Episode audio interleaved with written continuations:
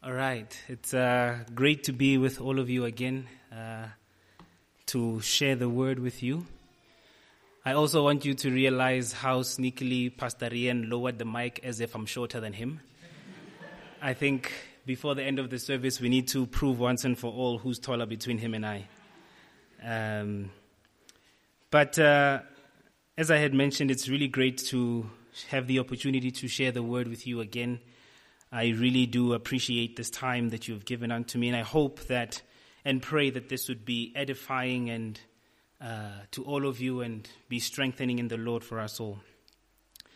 So, I would like us today to consider a portion of scripture from the book of Matthew, chapter 25, verse 14 to verse 30.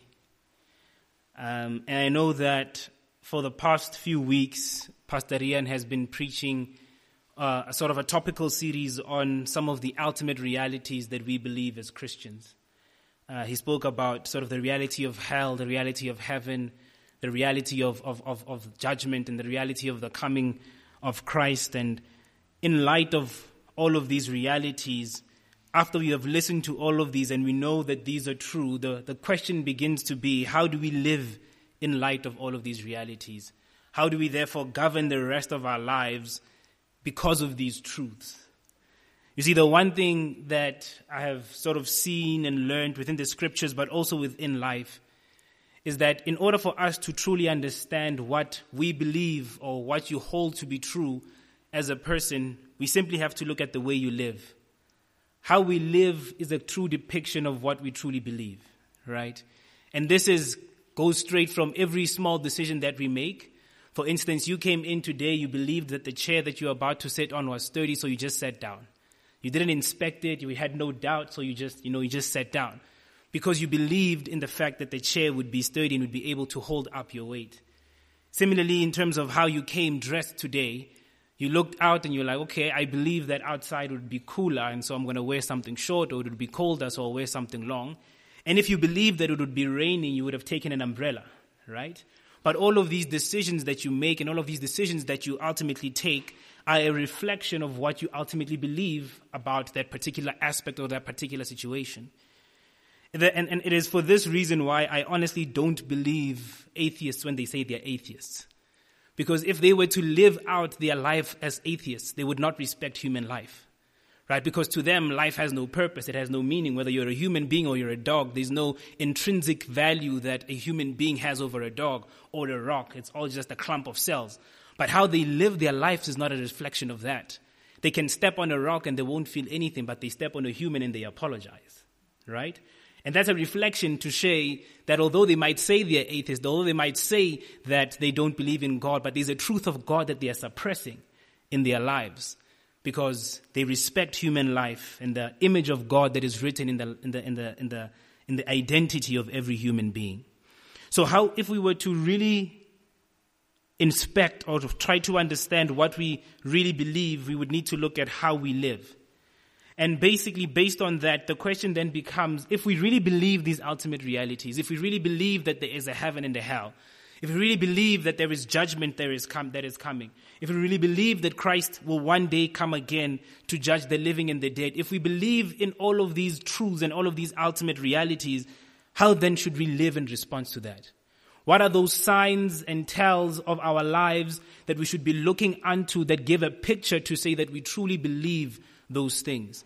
Because it is not enough for us to sit under the preaching of God's word, to hear these things, to proclaim that we believe them, but for our lives not to show that we indeed believe in these realities.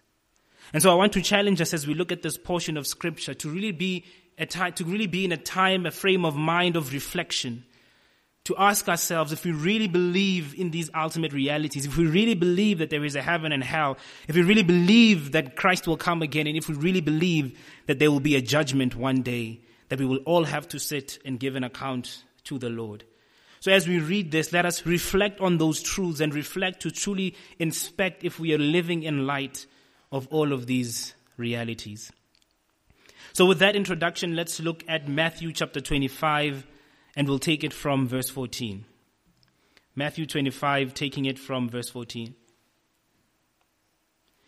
For it, and the word it here is the kingdom of God, especially if you go back to, to verse 1, you'll see that he's speaking about the kingdom of God.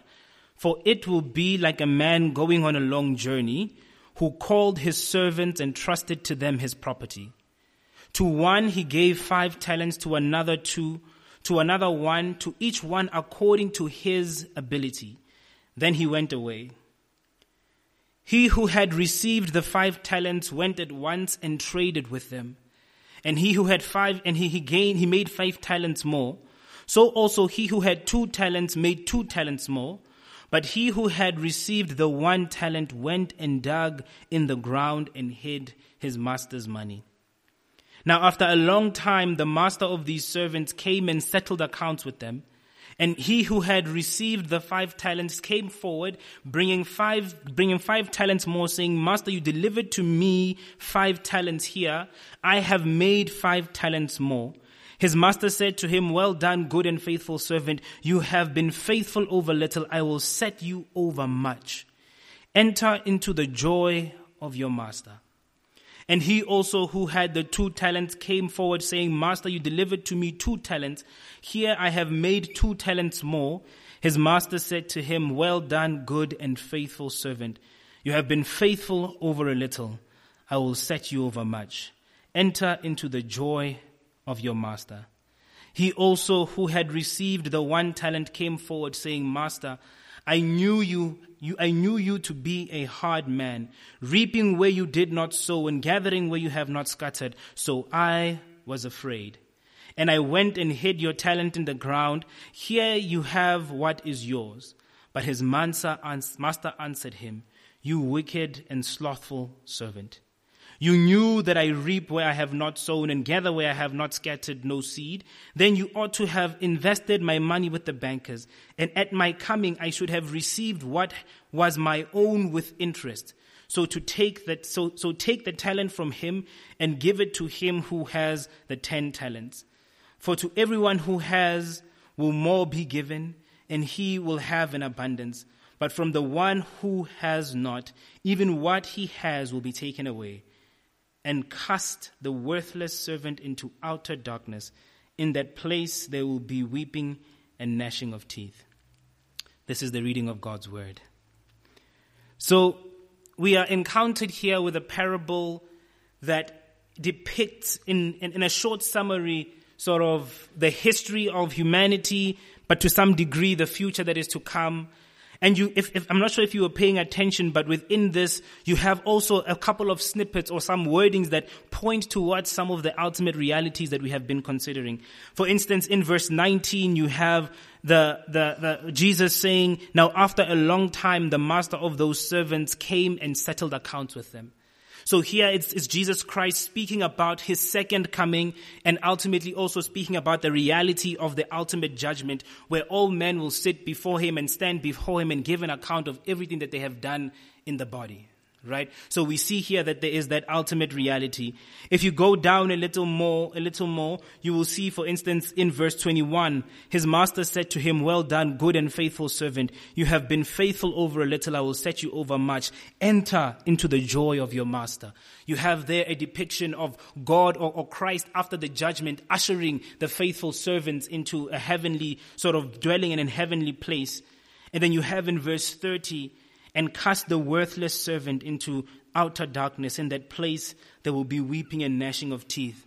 And we know that this description that Jesus is talking about here, when he speaks about utter darkness and, and the place of weeping and gnashing of teeth, he's speaking of the slothful servant being cast into hell. Right? So you have in here some of these ultimate realities that we have been considering in few, in, in, in over the past few weeks. And now we need to think about how ought we to live in this in this time. And this, this series of, of, of parables that Jesus Christ speaks of, I mean, there are about three or four of them, are all a picture or a depiction of the last days and the last judgment from different angles. You know, you have the ten virgins, you have the parable of the talents, you have the parable of the goats and the sheep that comes immediately after this. And throughout all of this, Jesus is giving us different perspectives of how we ought to live in accordance to these ultimate realities. But for the sake of time, we will consider just this one. Now, I want to consider uh, what we will be speaking about here in four different topics. Number one, how we live in light of these ultimate realities. The first thing is that we ought to be productive. We have to be productive. The second one that we are going to consider is that we have to be patient. The third one that we are going to consider is that we have to be filled with joyful expectation. And the fourth one that we have to that we are going to consider is that we have to be filled with fearful consideration. So let's look into it from verse 14. For it will be like a man going on a journey who called his servants and entrusted to them his property. Before we go any further, I want us to consider the wording here. That this is Jesus basically speaking about him as he ascends back into heaven and as he delivers all the gifts that he has to men. And the Bible here says that he delivers whose property? His property that he delivers his property to people. He delivers his property towards his people. He delivers his property to the people that he is speaking to. The Bible here says to one he gives five, to one, to another he gives two talents, to another he gave one, each in accordance to their own ability. Then he went away. Now, if you think about it, there has been a lot of thought and debate around what these talents represent, right? Do these talents re- represent actual talent as we would think about it, whether some people can sing, dance, jump high, run fast, whatever the talent can be. Some of us just have beautiful smiles. We're not really sure how to use them. Or are these, do they represent something else that we should be considering? And I want to pose to you that these talents basically, if you think about them in relation to your life, they represent everything that you have. That everything that you have from your, your gifts and your talents, from your job to your business to your family to all of these things, all of these things are property that the Lord has entrusted into your hands. If you think about your life, everything that you have, every accomplishment that you've had, every gift that you have, every opportunity to work or to study that you have, everything from, from being a husband and having children to having your own family, all of these things are, are talents that the Lord has given into your hands. And the one thing that He stresses is that it is His property that He gives to you. So all the money that you have in your bank account, all the businesses that you may have, your career that you have, your family that you have been able to, to, to, to, raise up, or your studies that you have the privilege of endeavoring unto. All of these things are things that God has given unto you. Now imagine, I want you to think for a second, imagine if we actually believed this. Imagine the amount of humility with which we would live if we looked at all that we had and said, we, I, have, I have done nothing to deserve any of this, that everything that I have, I have been given by God and by His grace. That yes, I have worked hard. Yes, I have done all of this. But even the ability to work hard, even the wisdom to work hard, even the ability to know how to reap and to sow, all of that has been given unto me by God. There is nothing that we have that we have not received from Him. And imagine how much humility we would have if we actually lived like this.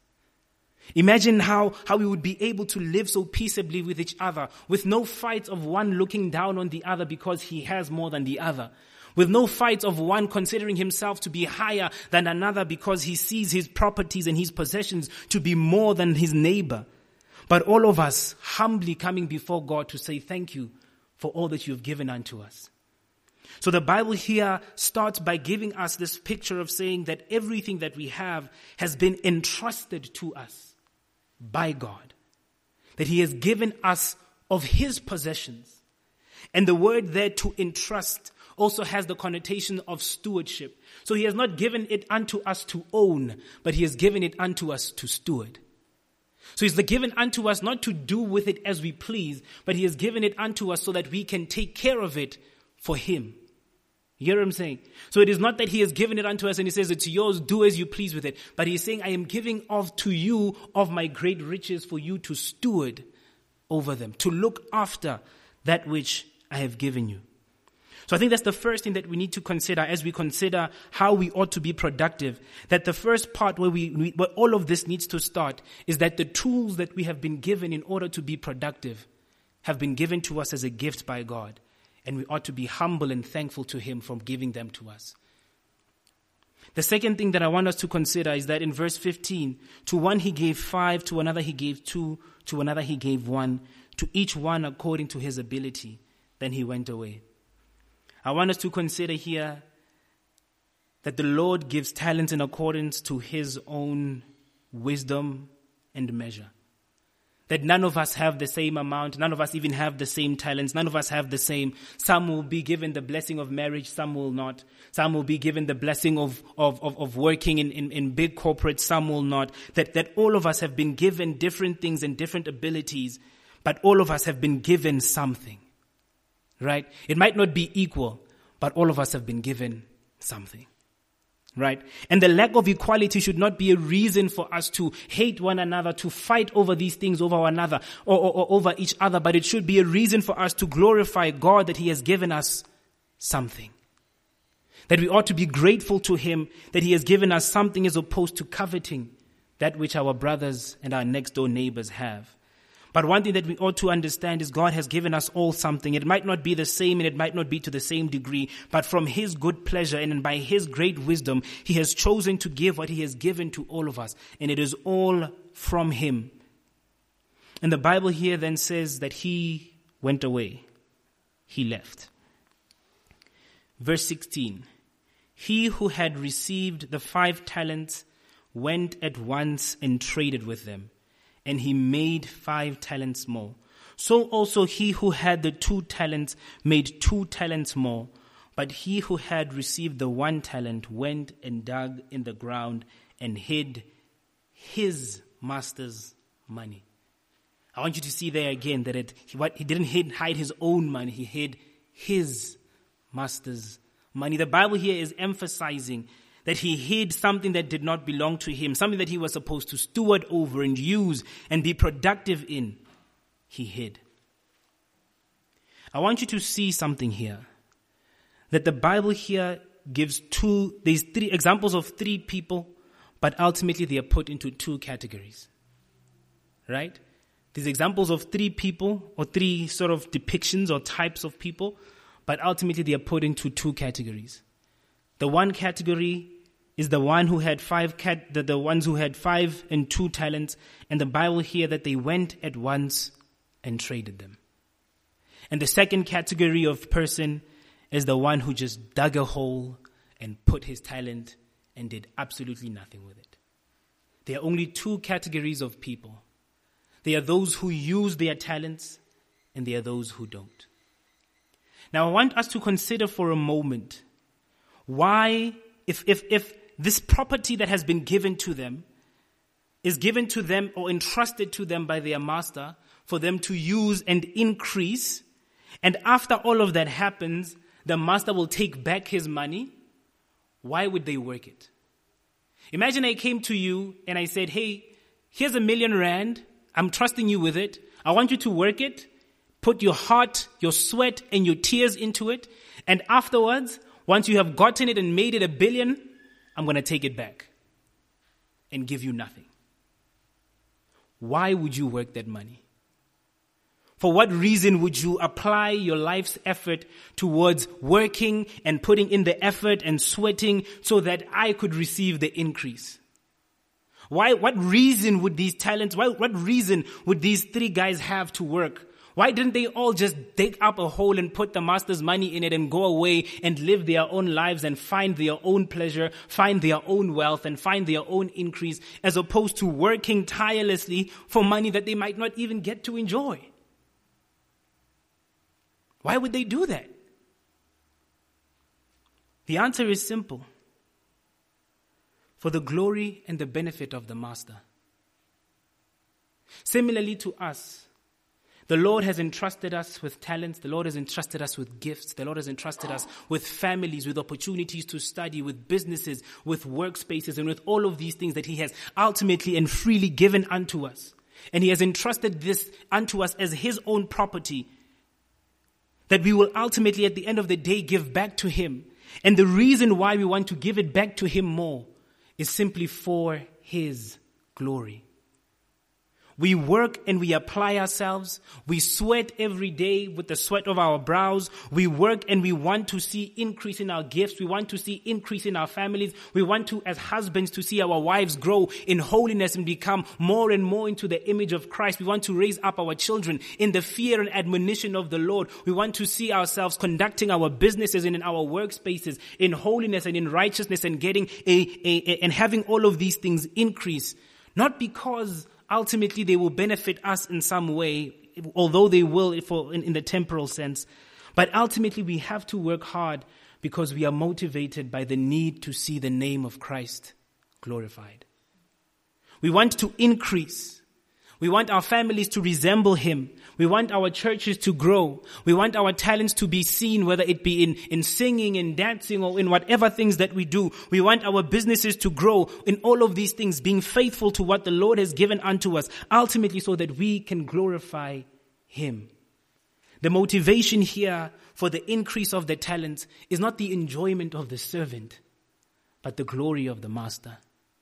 And I think this is what the Lord is trying to show us here. Because it is His money that they are working. It is His money that they put into the ground. But ultimately they are doing all of this so that ultimately when the Master comes, they can say, Master, we have glorified you. And so even as you live in your life, as a husband with your wife, with your children, why ought you to daily slave in teaching them the word of God? Why ought you to daily be on your knees in prayer, lifting them up before the face of God and praying for them? Or if you are a, a, a, a in, at, at, a workplace, it might not even be a good workplace. It might be a workplace that is filled with a lot of toxicity and there's a lot of things that are going on. Why should you go there and be faithful in all the duties that you have been given? Or you are working in business and everybody in the business that you're doing is doing crazy, shady things, corruption left, right, and center. Why should you remain faithful in those circumstances? Even if it is to the detriment of your own business or to your own happiness or to your own career, why should you stay faithful in all of these circumstances? Simply to the increase and the glory of the Master. This should be the driving reason why we do what we do. This should be the driving reason why when everybody else is being lazy at work, you continue to remain faithful to what you have been given. Because it is not to the, your boss ultimately that you will give account, but it is to God that you will stand and have to give an account. Why should you be faithful in your studies when everybody else, all the other students are having fun? All the other students don't care about the exams and the tests and everything that is about to happen. Why should you be faithful it's because these are talents that the Lord has given unto you, that you have to work and sweat and produce forth a result to the glory of His name. Even if it adds nothing to you, we work ultimately to glorify Him. And this is what drove the person with the five talents and the person with the two talents. They worked hard not because they believed somehow that what they received, they will receive more and more increase and they will receive everything to themselves. But they worked hard ultimately because they knew that one day they would have the privilege to return everything to God and they wanted to hear the words, well done, my good and faithful servant. They ultimately wanted to glorify Him. But there are two categories of people here. There are those who will hearing the word of God, will use all these gifts, will use all their talents, will go to work and, and, and, and do all of the things that they need to do faithfully to the glory of God. They will put to work and start trading at once. But there are also those who will sit down with their gifts. Who will look at all the responsibilities, the gifts, the talents, and everything that the Lord has given unto them and treat them as if they are nothing and continue to live a life simply of that is focused on self pleasure and self preservation as a, and, and paying no mind to the glory of God. There are only two categories here.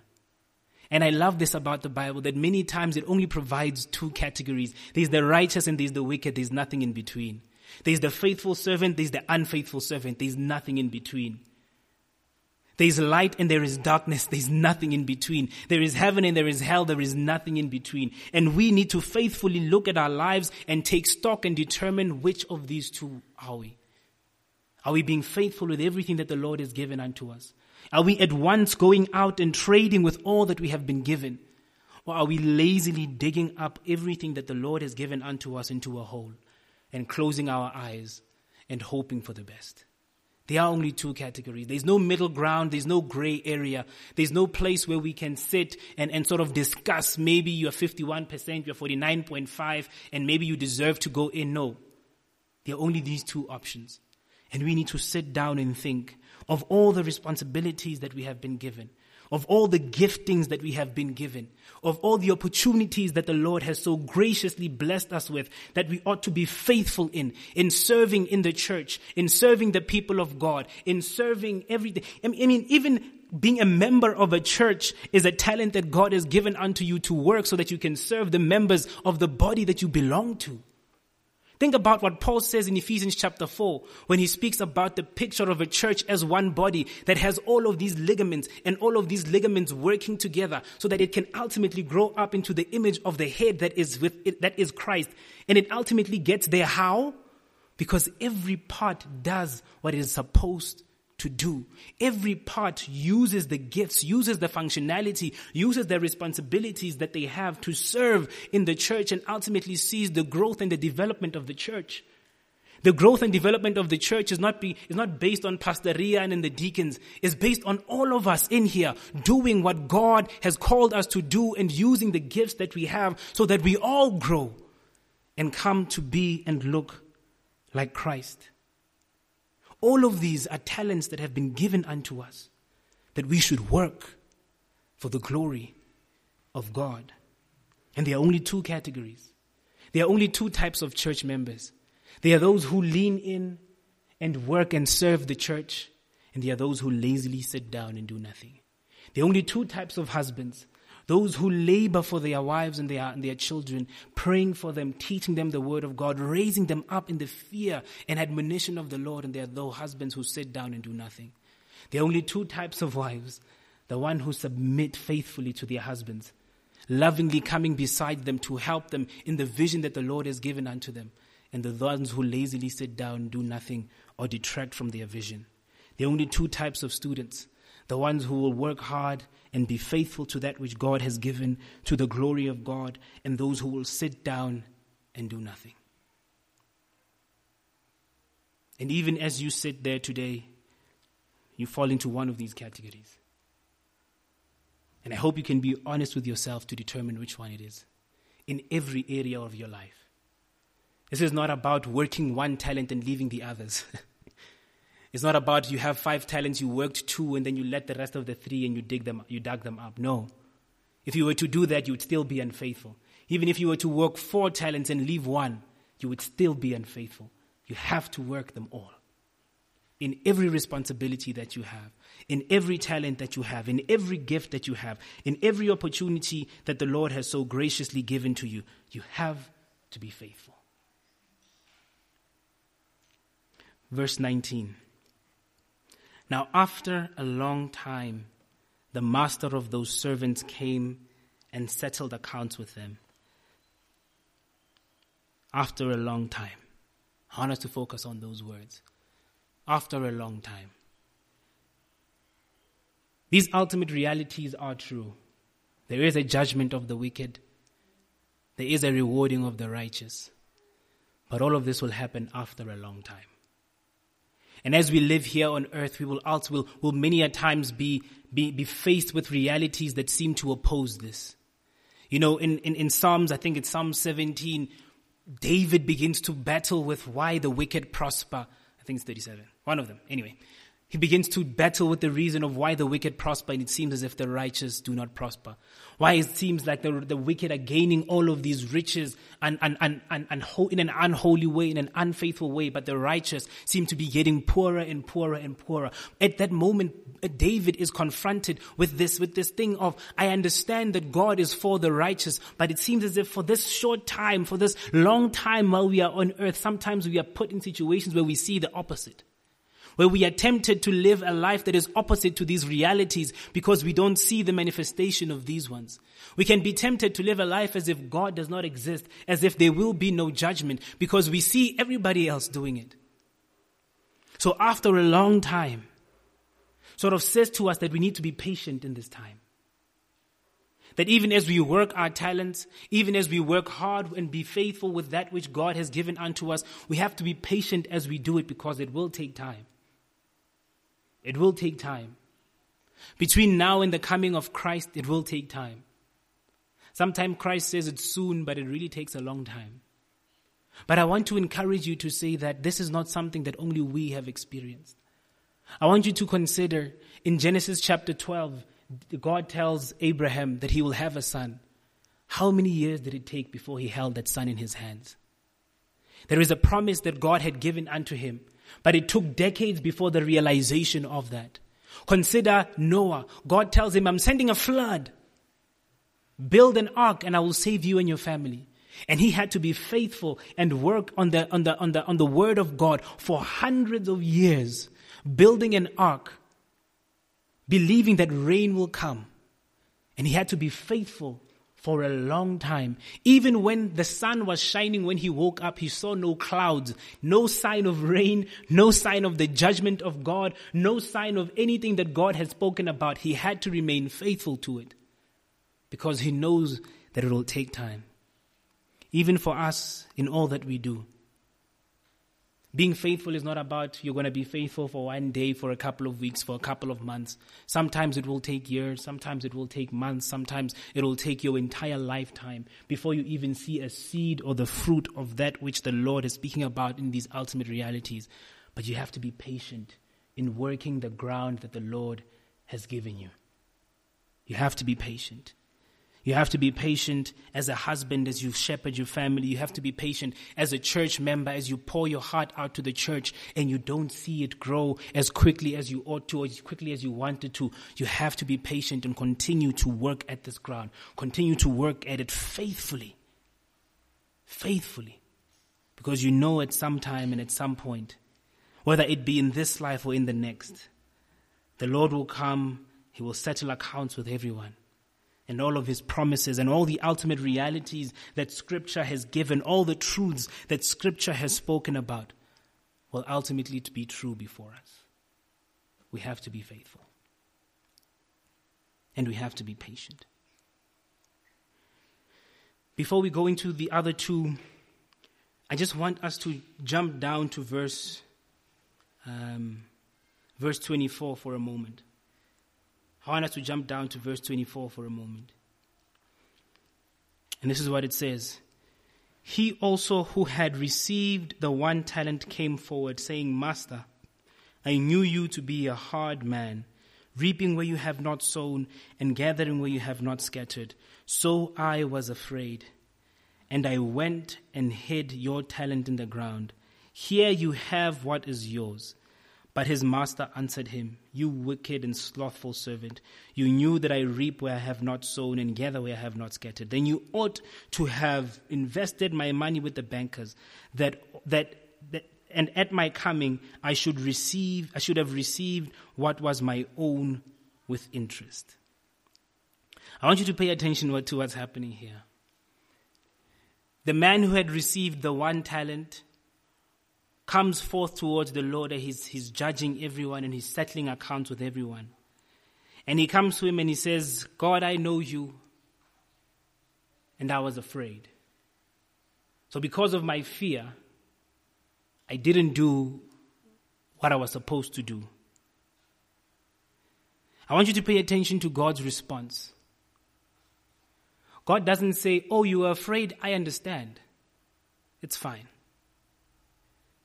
He doesn't say, Oh, I understand your anxieties, I understand your fears, I understand the circumstances weren't necessarily the most favorable for you to do what you were called to do, so it's fine.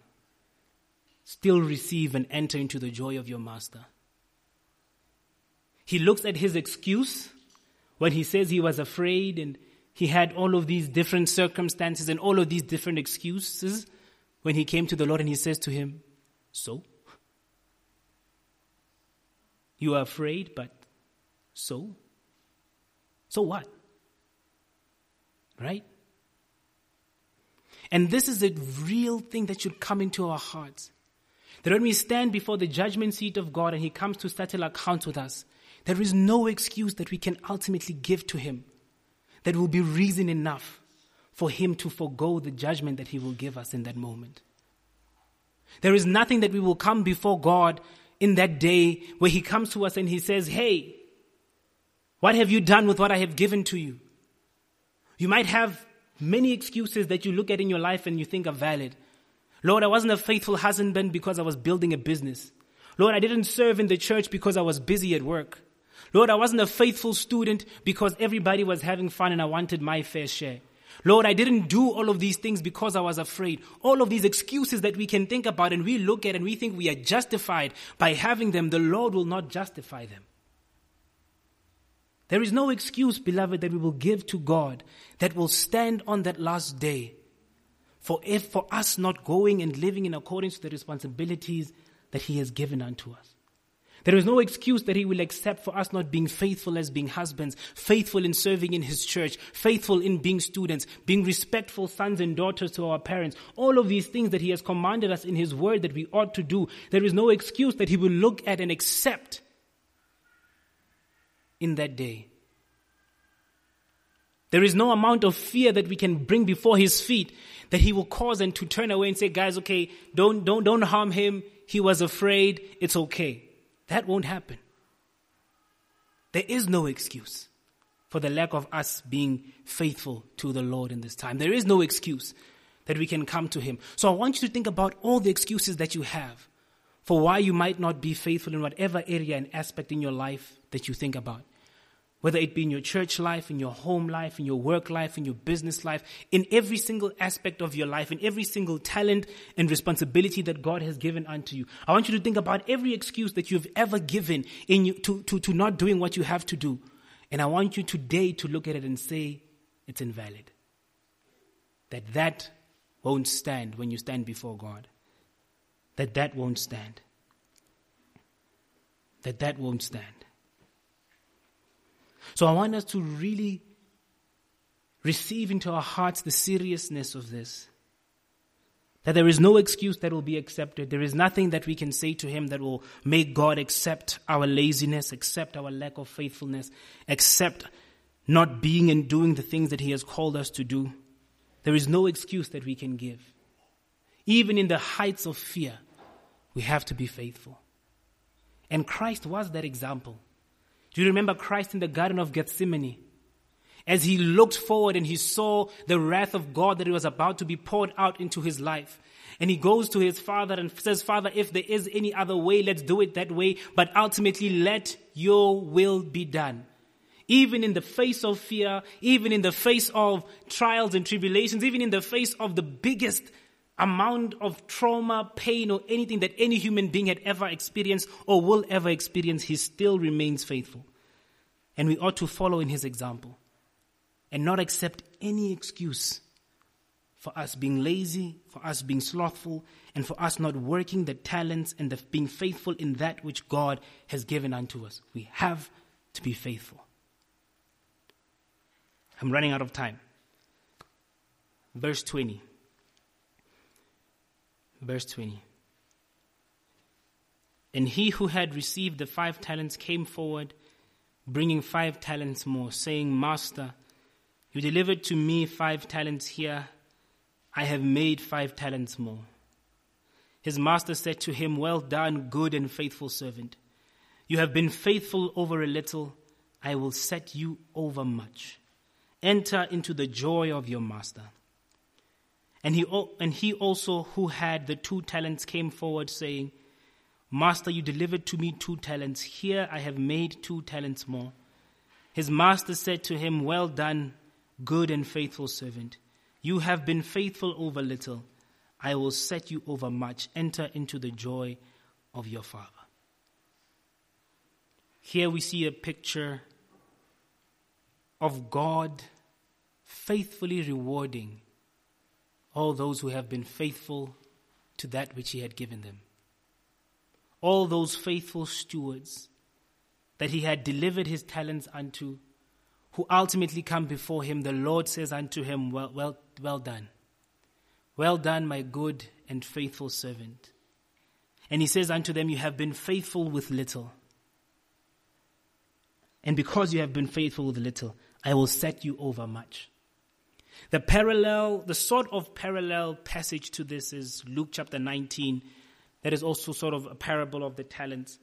And in that, to the faithful servants, the, the Lord says that you have been faithful with these 10 talents or these 10 money coins that I have given unto you. And the, the Bible says uh, to, to that one who has 10, look, I will give you 10 cities that you will rule over. And the other one who had two, he says, look, I will give you two cities for you to rule over. And what the Lord is trying to say there is that our faithfulness here on earth might be small, but the reward that the Lord will give unto us is not even in comparison to this.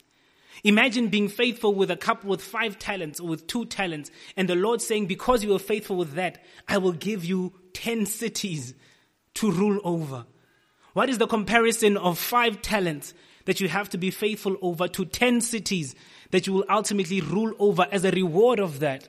The picture that Christ is trying to paint here is that because you have been faithful in these small things, the reward that I will give you because of that is completely and far beyond expectation for what you will, it, it, you can't even compare the two. And that's why we also have to live with joyful expectation. We have to live with this joyful expectation that as we live and work hard and apply ourselves and, and, and serve in our churches and become faithful in all of these areas that God has given unto us, we live with faithful expectation, knowing that one day God will joyfully reward us for these things. And the reward that we receive by His grace will not be compared to the effort that we put in. It is of grace that God will look at the sinful and tainted efforts that men have, even in being faithful, and reward them.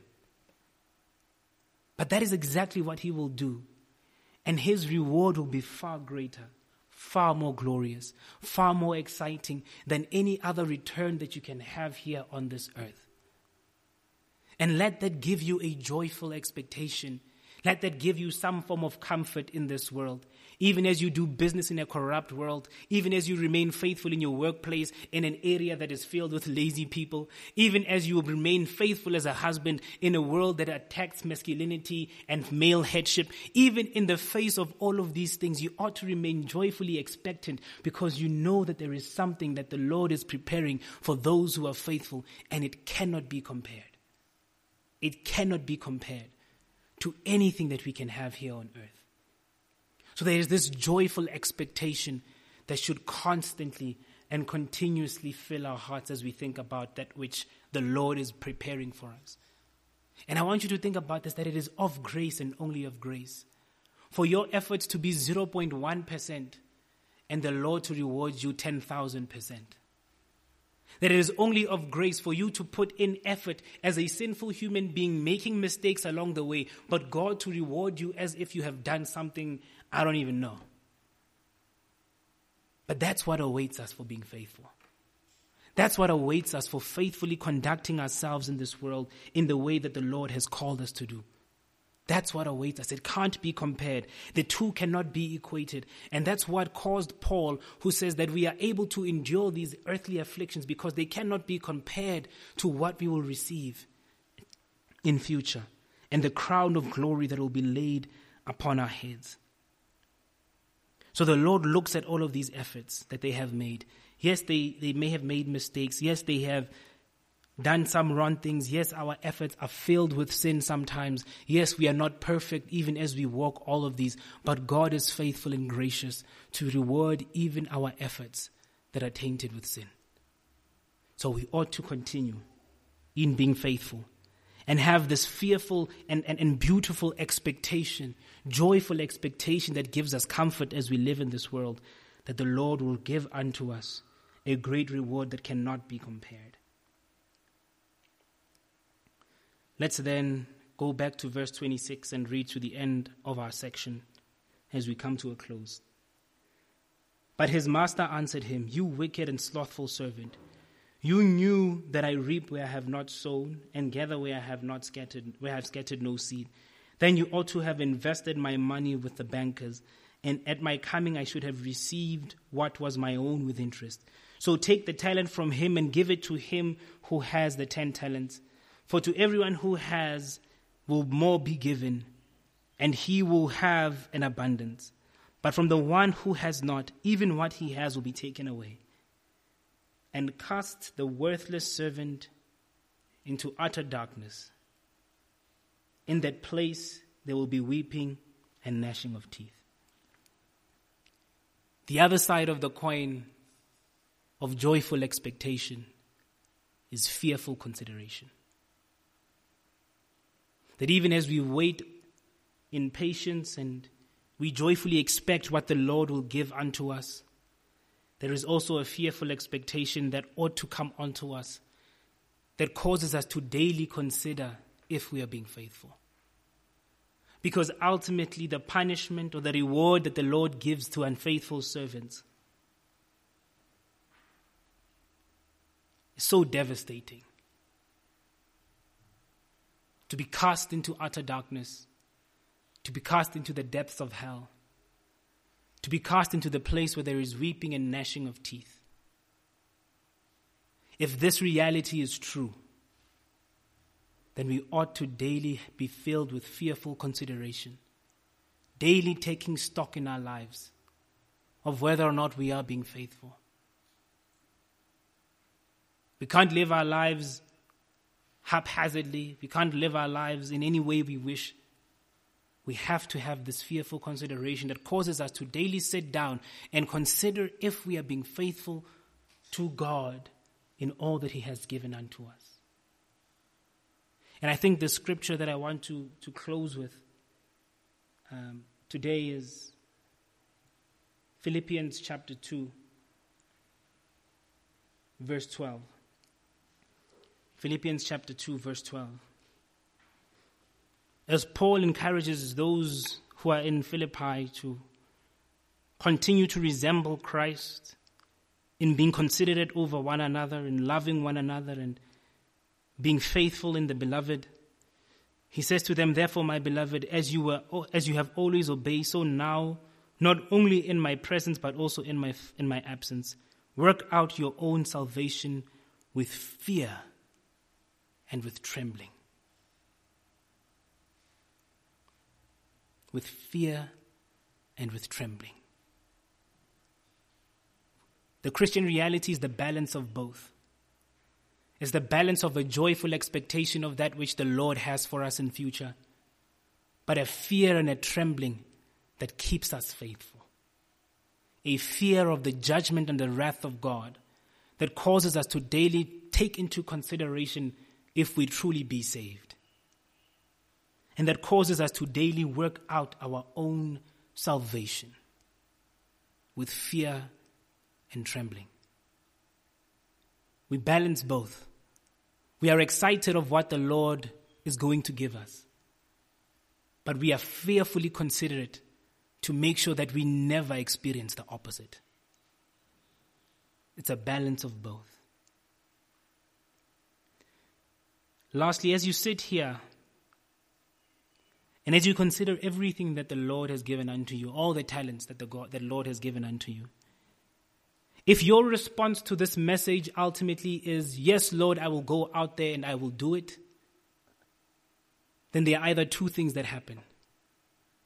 Either one, you have no understanding of the standard of perfection that is required and the level of, of, of, of, of difficulty that doing this requires.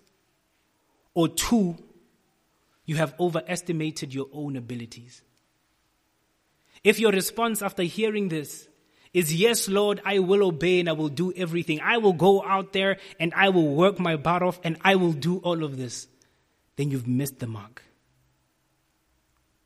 The response that we as Christians have to every standard that God has given unto us is, Yes, God, fulfill this in me through Christ.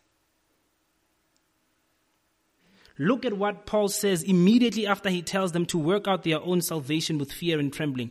In verse 13, he says, For it is God who works in you both to will and to work to his good pleasure. The response that we should have at the end of this is not one that trusts in ourselves to include and to do all of these things, but is one that goes back to God and says, God, We understand what we have to do in order to live in these, according to these ultimate realities. But we trust in you to fulfill these things in our hearts. The standard that God has for us is too high for us to even desire or even begin to attempt on our own.